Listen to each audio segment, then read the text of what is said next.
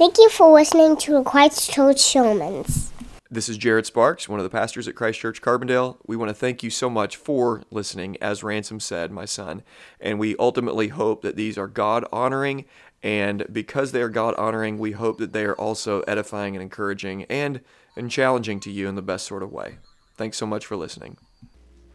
Romans 11, verses 11 through 24. Verses 11 through 24. This is a notorious chapter of difficulty. And it's one of the most difficult sections in all of the Bible. Many Christians have differing views on this chapter. You have dispensationalists that have their view of Israel and the church, covenant theologians that see their understanding of one covenant and two administrations of that covenant in the new and the old. You have Baptist covenant theologians that see this and see it a uniquely different way, and everybody in between has their interpretation. And what does the full inclusion of Israel mean? And what does the fact that we will one day see them reconciled instead of rejected? What does that mean? That they're going to be accepted? What is the lump and the root and the branches? What are all the things that Romans 11 is talking about? And everybody has their understanding of it. And so I'm going to give my best shot today and give caveats where caveats are necessary, and then ask you to do what I prayed, and that's just be a Berean. Go to the Word and study it, and there's just room in this chapter for different understandings of this. I think there is some things that will kind of tie it all together, but I want us to be people who study the Word, wrestle with it, and believe it. And so one thing I know for sure is we can't look at Romans 11 and say, I don't understand that, so it can't mean anything. Or I don't understand that, so I don't like that. We don't get to say, I like this chapter or don't like that chapter in the Bible. It's all, as stated before, God's Word, and we want to love it all equally. So we come to chapter 11 knowing that there's 10 chapters prior, and so we want to keep in mind that every verse is within a chapter, and every chapter is within a book, and every book is in a testament, and the testament is within the Bible. So context matters. Context matters. So the themes and the doctrines that are in first 10 chapters of the book of Romans and in all of the Bible are going to help us to understand this, and we have to be reminded again that the Bible never, ever contradicts itself. It does complement itself, and it clarifies itself. It complements itself, and it clarifies itself. So the age-old hermeneutical principle applies, or the studying of the Scripture applies, or how to understand the Scripture applies. The Scripture interprets the Scripture. We've all heard that before. The Scripture interprets the Scripture. It's so crucial when we come to chapters like chapter 11. So let's dive in. Why did Israel fall? Look at verse 11. So I ask, did they, which is Israel, stumble in order that they might fall? By no means. Rather, through their trespass, salvation has come to the Gentiles, so as to make Israel jealous. Now, we are not talking about, in verse 11, the Israel within Israel. We're not talking about the true Israel, those who are chosen by grace. We are talking about the nation of Israel now as a whole. And Paul asks the question and answer it. Is their falling away, is their stumbling simply in order that they may fall? Is it just all about their falling? Was it arbitrary, in other words, or was there purpose behind it? Was their stumbling simply about them falling away? Or was it purposeful? And Paul's going to answer, their trespass and their stumbling was for a purpose. Their trespass opened up salvation to the Gentiles. And it happened in order to make Israel jealous. This is what God is doing. This is not arbitrary. It's not as if God just washed His hands with them, but He is doing something with the Gentiles. And His purpose with the Gentiles is to do something with the nation of Israel. So why would it make Israel jealous? Well, it could make Israel jealous in Paul's mind because now Gentile Christians are being called children of God. Gentile Christians are being called children of God. Gentile Christians now are the people of God with the promises of God. And what Paul is saying is that as Israel is walking with the promises of God as the children of God, and as Jewish people hear me talking about the spirit of adoption that's upon the Gentile believers, they might be jealous over the fact that now the Gentiles are being called the children of God. And so Paul says their stumbling as a nation isn't purposeless. There's really a purpose, there is a plan, and it's that they would be jealous over the Gentiles. In verse 12, he expands this and tells us if their trespass means riches for the world, so if Israel's falling, if their trespasses and their stumbling mean riches for the world, that's the Gentiles, and if their failure means riches for the Gentiles, how much more will their full inclusion mean? Here's the argument, here's how it goes. So Paul's saying, if because of their trespasses, riches comes to the world, then how much more, if there's power and potency to their trespasses to open up salvation, how much more potency and power is going to come from their inclusion? And not just their inclusion, it says their full inclusion. If their failure meant riches for the world, what in the world is that going to mean when their inclusion comes to pass? What does it mean? And here's the big question that everybody has an answer for, and I'm going to do the best I can. What does the full inclusion of Israel mean in verse 12? How much more will the full inclusion mean? And there's big debates, and you open up your commentaries when you go home to be that good Berean, and you read in your study notes, you're going to get all these options, like all these different options of what the full inclusion of Israel means. And I think there are some better and worse ways to understand this, but I do have to say we don't actually know for certain what this means. For certain, where we can say, I absolutely know beyond a shadow of a doubt, and if anybody doesn't see this, they're crazy. We don't know that for sure.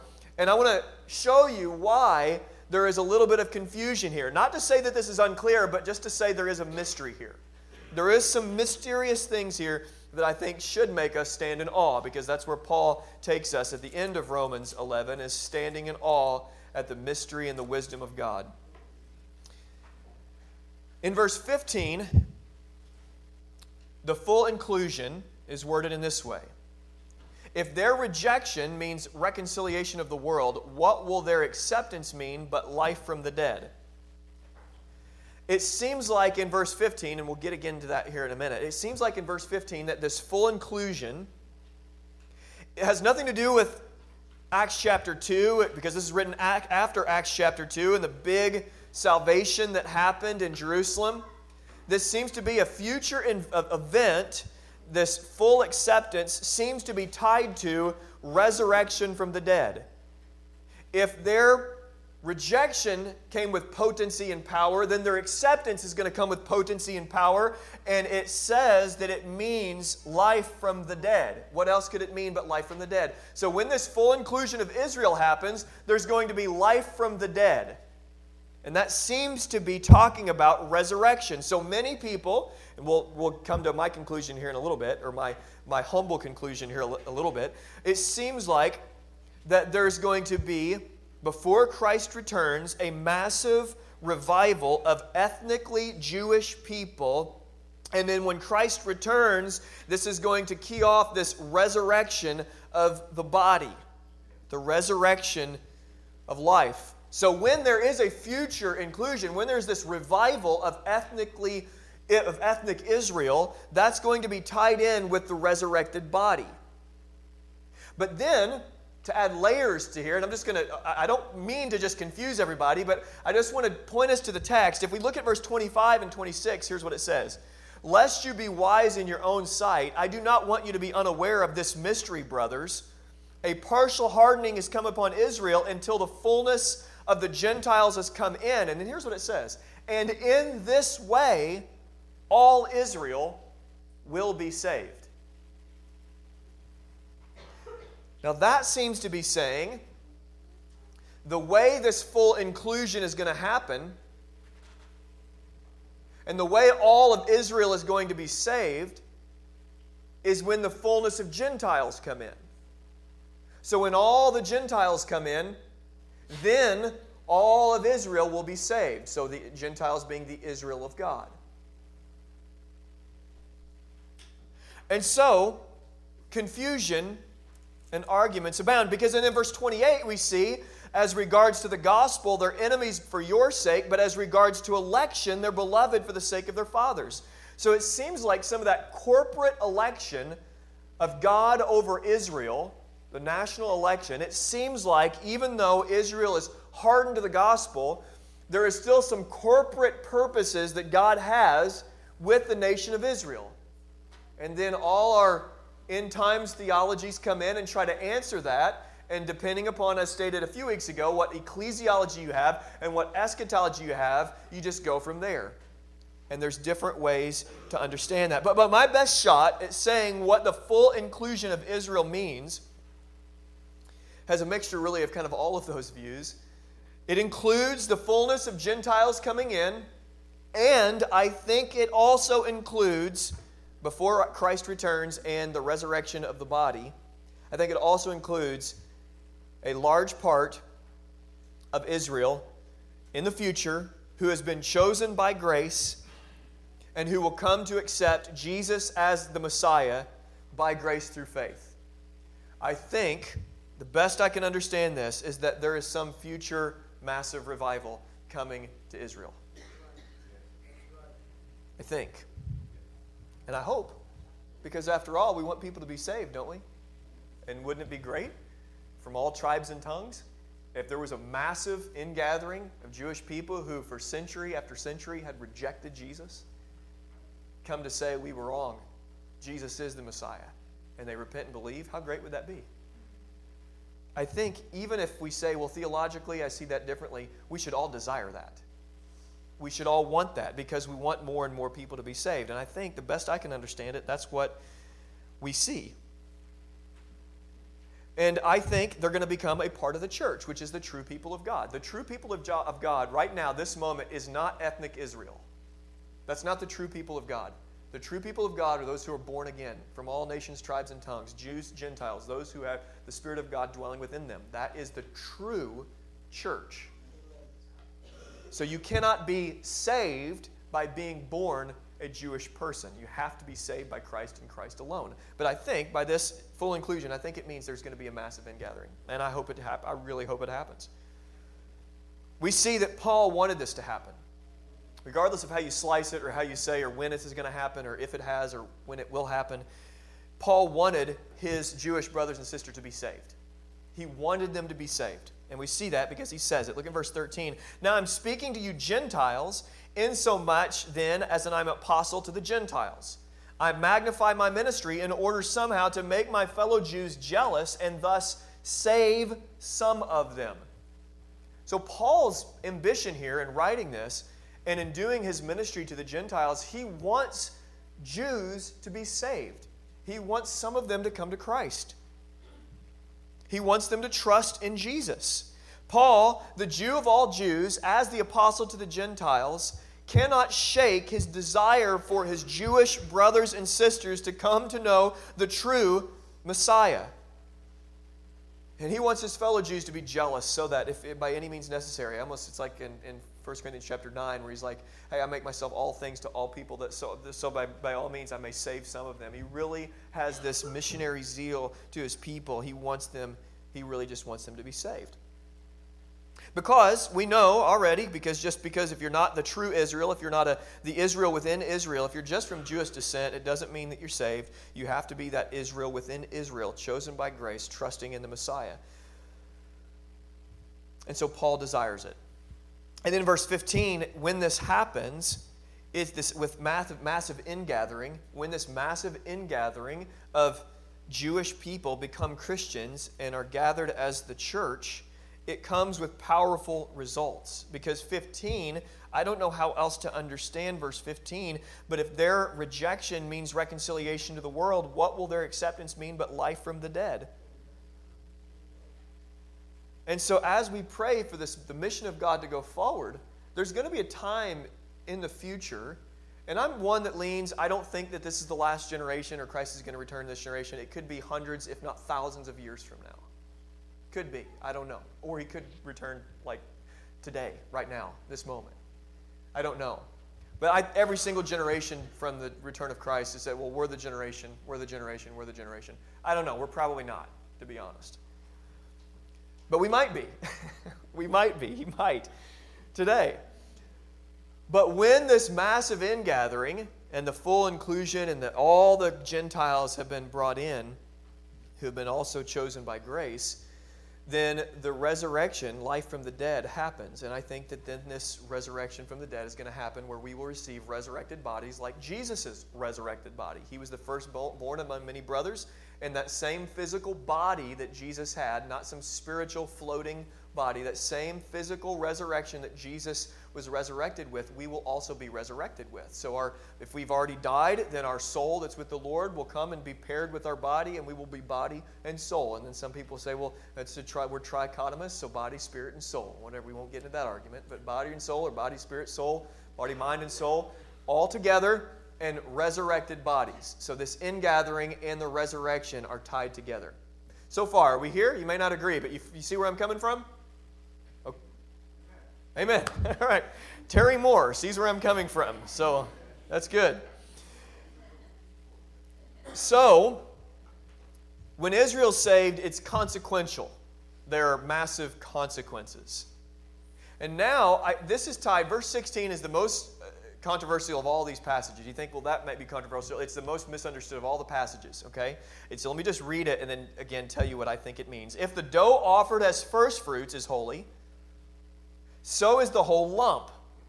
And if the root is holy, so are the branches. The lump and the branches. What or who is the first fruits, the lump, the root, and the branches? The debate rages. What is it? Because it's tied in with the acceptance of Israel. It's tied in with the Jews and the Gentiles. What does it mean that if the dough offered as first fruits, is that the patriarchs? Is that Christ? Is that God's promises? And if that's holy, then so is the whole lump. If the root is holy, is that Christ? Is that the first believers at Pentecost? So are the branches. And here's what I think it is. I'll just tell you. I think the lump and the branches... Seems like we're getting in the weeds here, but if we're going to preach this text, you just got to get down in the weeds and just go with it. I think the lump and the branches are the visible people of God. Let me say that again. I think the lump and the branches are the visible people of God. I think the lump is the Israel of old, and the branches are the church of today. The visible people of God in the Old Testament and the visible people of God in the New Testament. Now let me explain what I mean. Not necessarily all truly born-again people, but the visible people of God. So theologians down through the centuries have tried to make sense of what is the church, and people answer that in different ways. Presbyterians in particular and Baptists have answered that in different ways in understanding who are the people of God, answering the question. And if you don't know this, what separates Baptists and Presbyterians and all non-denominational people are in the line with Baptists, whether they realize it or not. They have the same basic understanding of the covenants and who are the people of God. Presbyterians say the people of God are believers and their children. They're all the covenant people of God. And so there's a mixed covenant. There is believers and non-believers in the covenant. Baptist and everybody else says that we believe in regenerate church membership, that the visible church are only those who have been, with the best that we can tell, born again, have the Spirit of God indwelling with them, then baptized and welcomed into church fellowship. But what everybody agrees on, the visible church, are those who have been baptized and welcomed into the church. So right now, any member here is a part of what's called the visible church. But what's happening behind the scenes is this thing called the invisible church.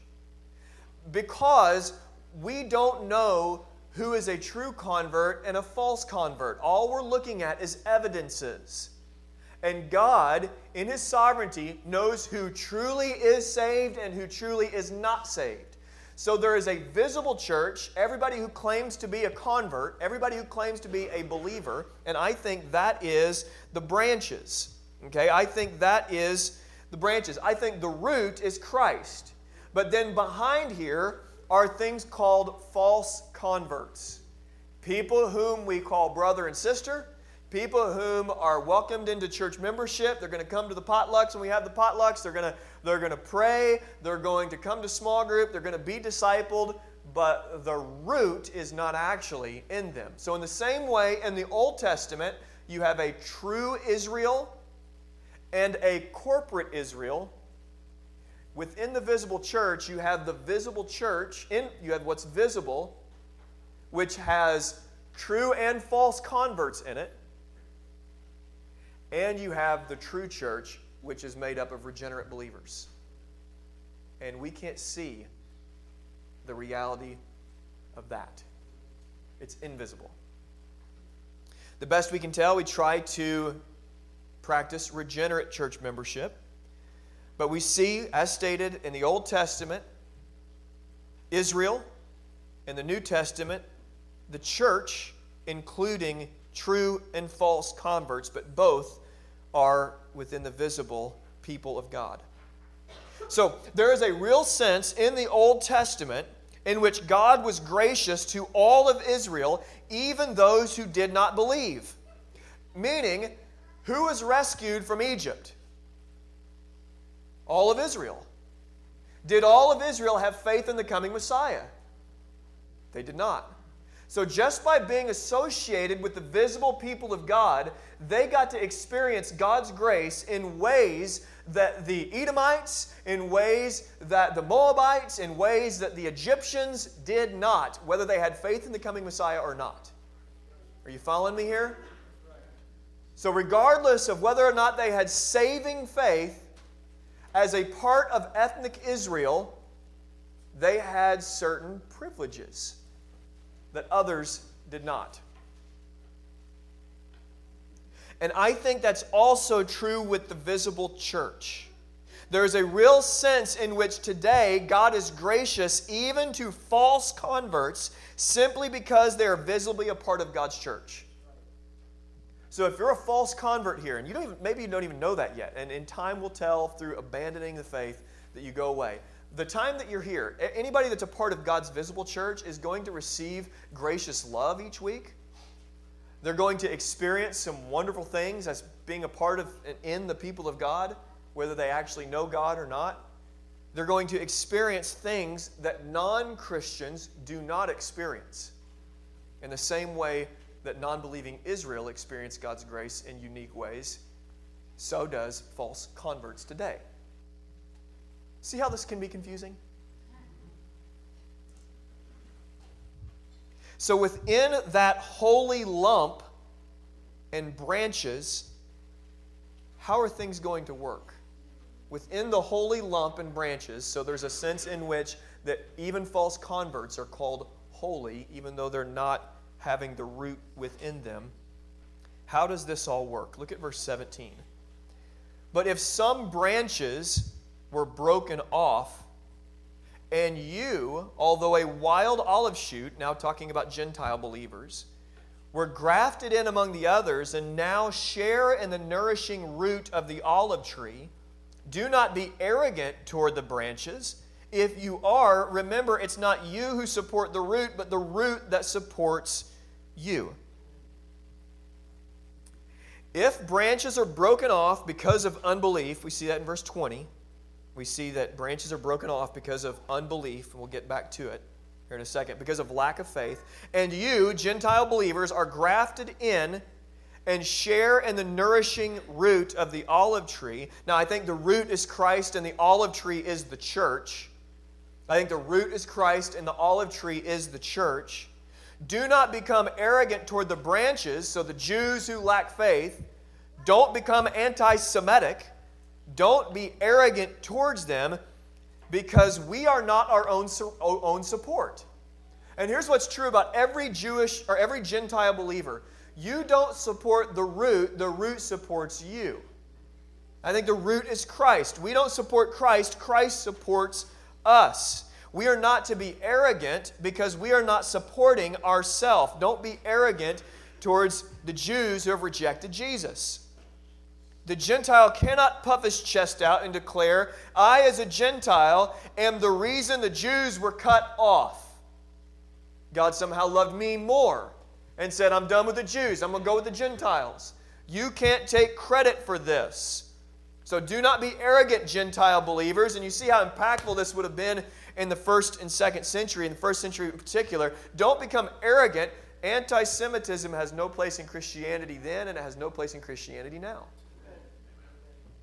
And we see a rise. You see this, like Ben Shapiro. You know, everybody loves Ben Shapiro, but a lot of people do, unless you're on the left, then you don't like him at all. And I'm sorry for offending you. But But through his articles, The Daily Wire, we see anti-Semitism is on the rise, and Christians should repudiate that. We should absolutely repudiate that. So we are not to be arrogant at all. Nevertheless, look at verse 20. That is true. Or verse 19, then you will say the branches were broken off so that I might be grafted in, so don't be arrogant and say that. Verse 20, this is true. They were broken off because of their unbelief, but you stand fast through faith. So do not become proud, but fear. It is true that Israel was broken off, but not because of God's preferential treatment of the Gentiles. They were broken off because of unbelief. They didn't believe. They rejected the Messiah and murdered him. And they were judged in AD 70. They will be judged if they don't repent now. They were judged at the cross. If they do not repent and believe, there's no hope for them. But they were broken off because of unbelief. So the Jews, who are part of the visible people of God with this corporate election, this Israel, the ones who did not believe in the Messiah, they were cut off. And here's the exhortation. Don't be like them. Don't be like them. Don't be like the ones who did not believe. Instead, Gentiles, those who are in the visible church, Gentile Christians, instead stand fast through faith. Don't be like the false Israel, who even though they had the election of God corporately over them, don't be like them because they didn't have faith in Christ. You, if you're a part of the church, don't be like unbelieving Israel. Be a part of the church as if you were the real church. Believe in Christ. Continue in faith. Stand firm. Don't make the same mistake. Instead, don't become proud. Instead, fear. Why are we to fear? And now, if there are any false converts in here, or anybody who doesn't know Jesus, you're about to get punched in the gut big time, okay?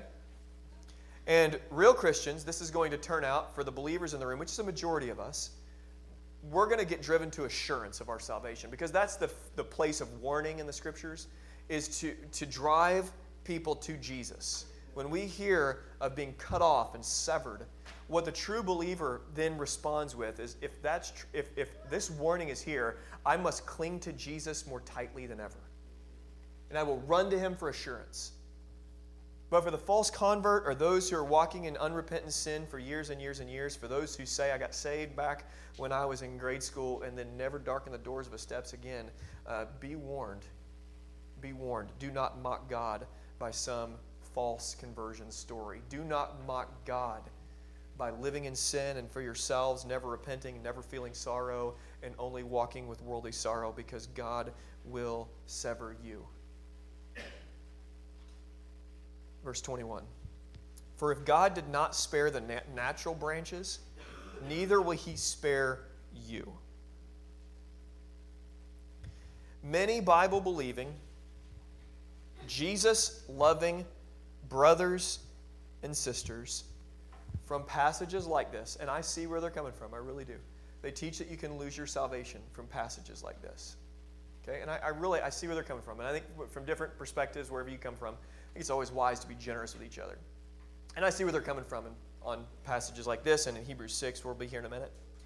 But the reason I reject that, and I'm going to be appealing for a different way to look at this today, the reason I reject that, and you know me, I love eternal security. I love that because Jesus never sinned, and we are counted as righteous in Christ. But I also believe in chapters 5 through 8 through Romans, Paul just hammers in over and over again assurance of salvation and the security of the believer, and the promise rests on grace and not on works of the law. And in light of Paul telling us about all that, and that nothing can separate us from the love of God in Christ Jesus, I don't think that this is talking about salvation here this morning. Like personally, I'm 100% convinced of that. And I know that there are the people that would see this differently, and we love our brothers and sisters who do. But I do not think this is talking about being cut off or spared, not being cut off from Christ itself or salvation. But I think the warning is absolutely real.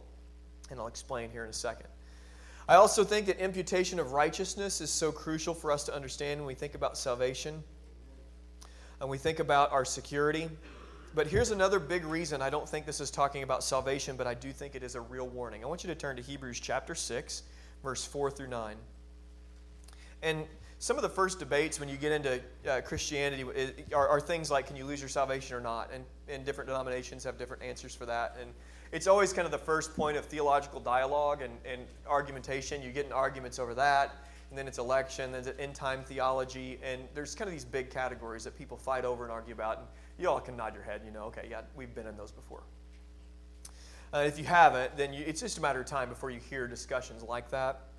And Hebrews 6, 4, 9, along with Hebrews chapter 10 are places that people go to, and they'll say, okay, look, you can see here some sort of falling away. And I want to absolutely say, absolutely, yes, there is a real falling away and a real rejection of something and a real severing and a real cutting off. But the answer is that from salvation or from the visible church?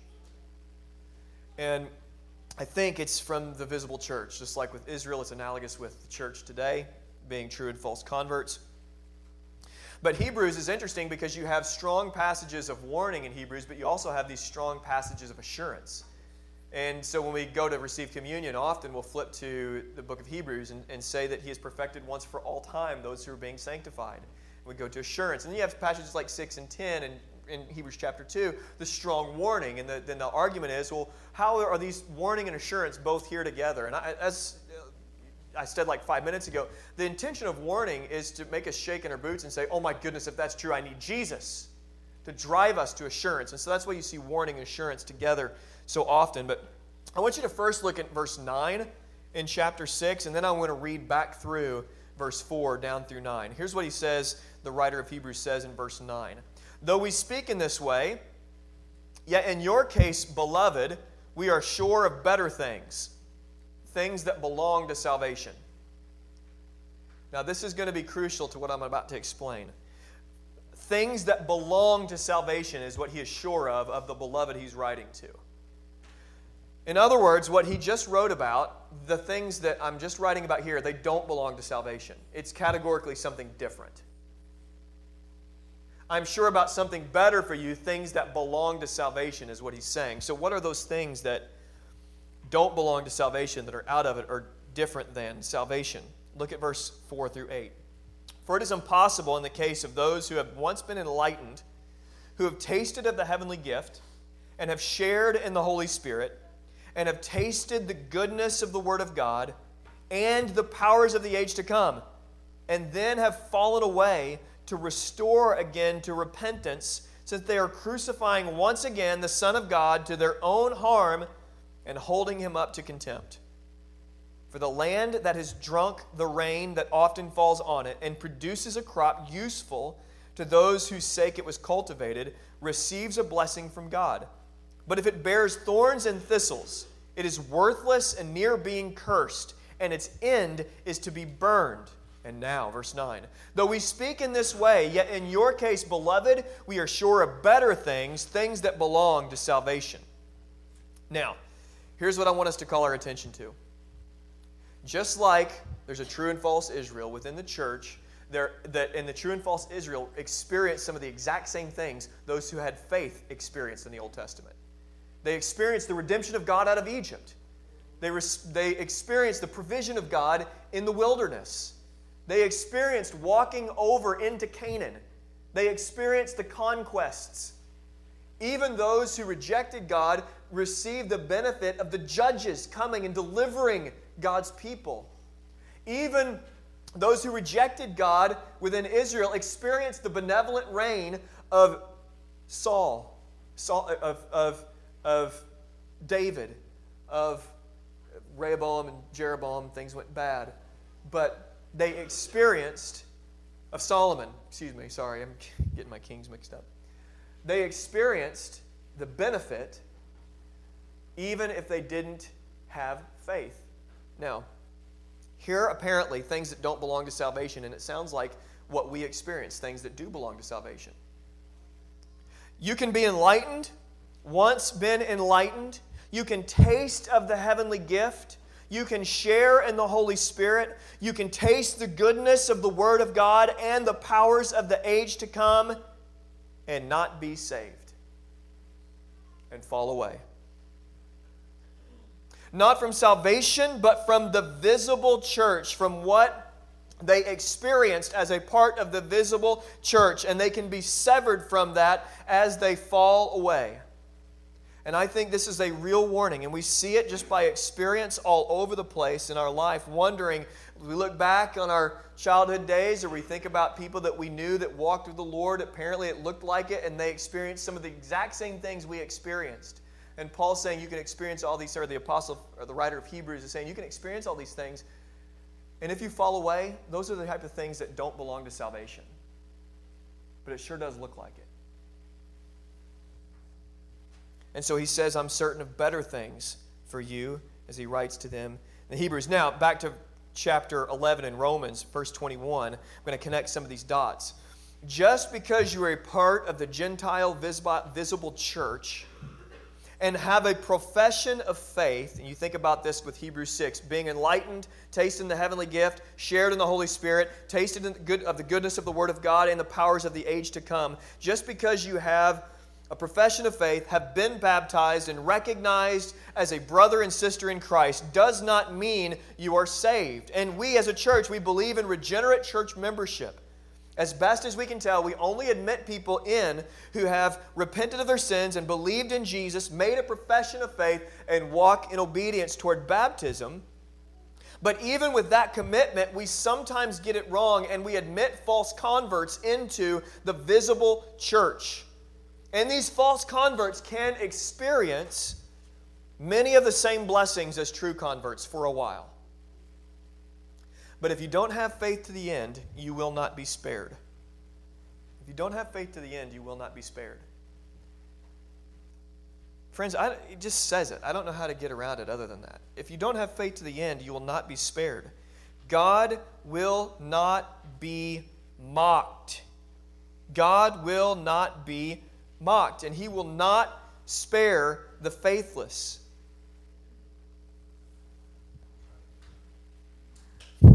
Thanks. How many people do we know like that who have made or making a shipwreck of their faith? They left, they didn't endure, they were like Demas, who did ministry along with the apostles. Paul says, Luke alone is with me. Demas, in love with this present world, has left me. Demas, a man who worked side by side with the apostles. Judas, who experienced all the miracles, saw all that God had done through Christ, all that Jesus did, all of His teachings, all of His love, all of His compassion for children, walked with Him. Jesus washed His feet as He washed the feet of the rest of the apostles. He experienced the joy of seeing people brought back to life, seeing Lazarus move from death to life. And he did not endure. He walked away, selling Jesus for 30 pieces of silver. And God will be severe with a man or woman like that. If you come walking with us, loving the Lord, and you abandon Jesus, He will be severe with you. And you will be cut off. Look at verse 22. Note this. The kindness and the severity of God. Severity towards those who have fallen away, but kindness toward you, provided you continue in His kindness. Otherwise, you too will be cut off. Notice how kind God is. God is so kind, and God is also severe. And God is also severe. We love God's kindness, don't we? We love it. But beware. If you run from God, if you use the grace of God to sin and abandon, all the while saying, I've got grace, I'm the Lord's, I'm saved, He will be severe with you. Note the kindness and the severity of God. Severity towards those who have fallen away, but kindness toward you, provided you continue in His kindness. If you run, if you willingly leave the church, and you die in that state, you will not be saved. You'll be severed, cut off. And there are some who have done this, according to Hebrews 6, and they're so far that it's impossible for them to be restored because their consciences are so seared that they have run, and they never want to return.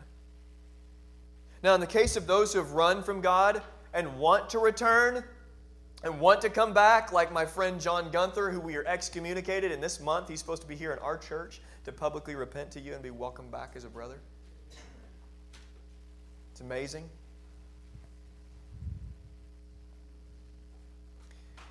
In his case, he didn't meet the qualifications for Hebrews 6 because he wants to come back. There's repentance and faith. He wasn't too far. But there are some who so push the grace of God away and so run from the benevolence of God and the love of God and the love of His people that they're just too far. I don't know who those people are. It's up to God. But they will not return. And they will be cut off. If you don't stay, if you run and never return, you will be cut off. Now, 1 John says this, 1 John 2:19, about false converts. They went out from us, but they were not of us. That's crucial. For if they had been of us, they would have continued with us. But they went out that it might become plain that they were not of us. Now, here's what it meant. There were people within the church at Ephesus. That's where John is, a pastor in Ephesus. They were called brother and sister. They received Holy Communion. They prayed for the saints. And I think they're the Hebrews 6 type folks who looked the part, played the part. People would have said, I know they're a Christian. I know, I call them brother. And John says they went out from us, but they were not actually of us. They were not of us. Because if they had actually been of us, if they had been of us, they would have continued. That's the mark of those who are truly saved. Those who are the true church, real converts. They continue on. They may stumble, but they're here. They will stumble, but they're here. They're with us. They're continuing on. We're picking each other up. Come on, endure. Let's go. We're not going to quit. No matter what, we'll fight the fight. We'll finish the race. We'll run the course that God has for us, and we'll do it together. Let's go. There's dirt under your fingernails. Your back's sore. Your spiritual muscles may be tired, but you don't quit. You endure till the end. You continue. They continued with us. If they were of us, that's what they would have done, continued with us. But they went out that it might become plain that they are not of us. They were just like unbelieving Israel. The true church within the church endures to the end. The false church, like unbelieving Israel, does not have faith to the end. They fall away from the visible people of God.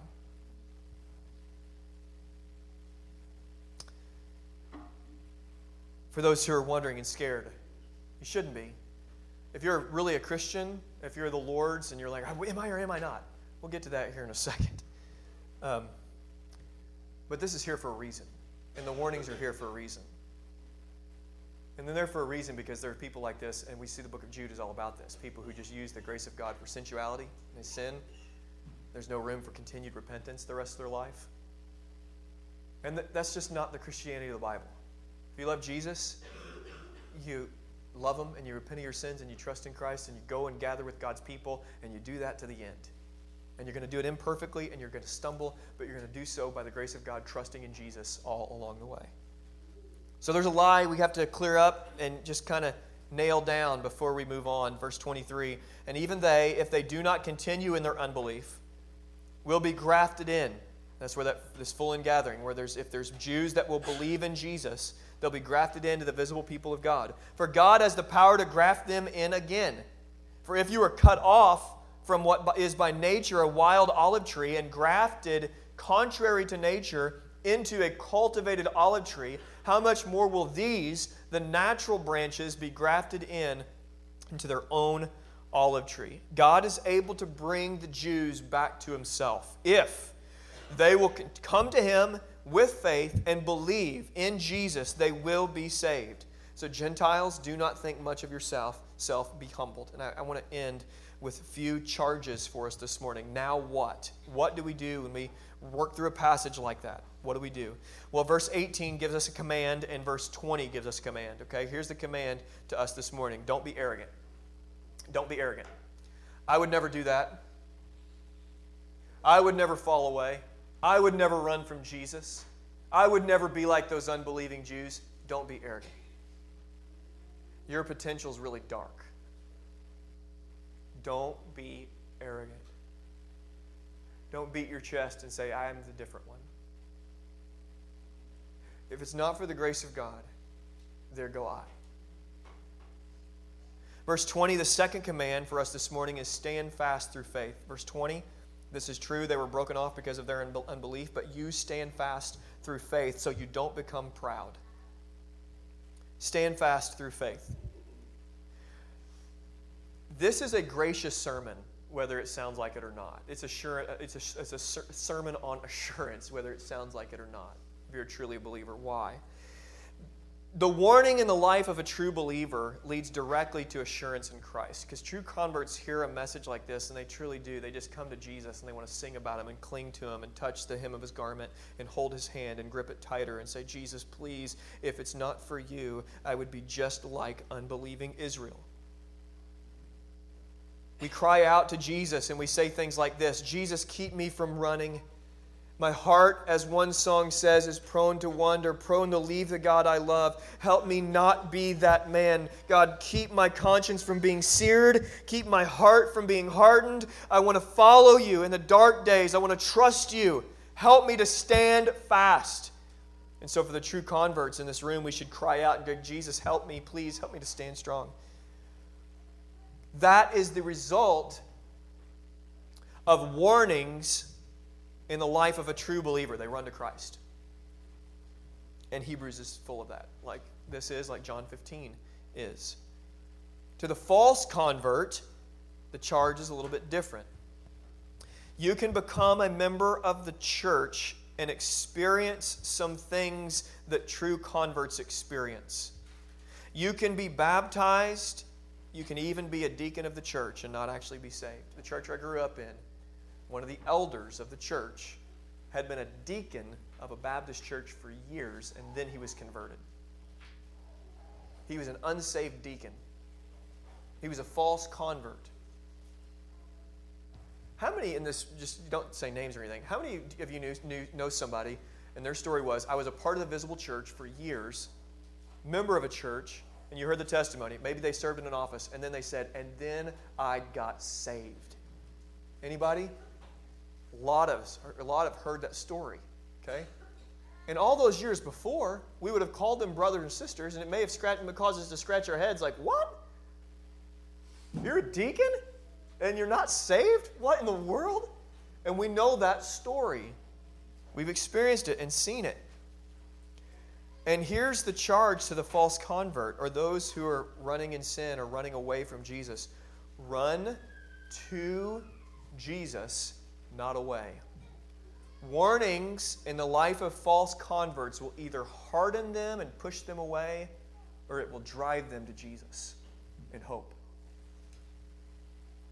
And I don't want people to be like Demas. I don't want people to be like Judas. I don't want people to be like unbelieving Israel. I want those who are false in our midst to be saved, to repent and believe in Jesus. And the other option here is, according to this passage, or is remain unmoved and time will tell who is the wheat and who is the tare. Time will tell who is the wheat and who is the tare. Who truly knows Jesus and who is just here just to be here. Let's pray. Father, I, like with any other passage, help me to never be ashamed of your word. Help us to just, if you say it, we believe it.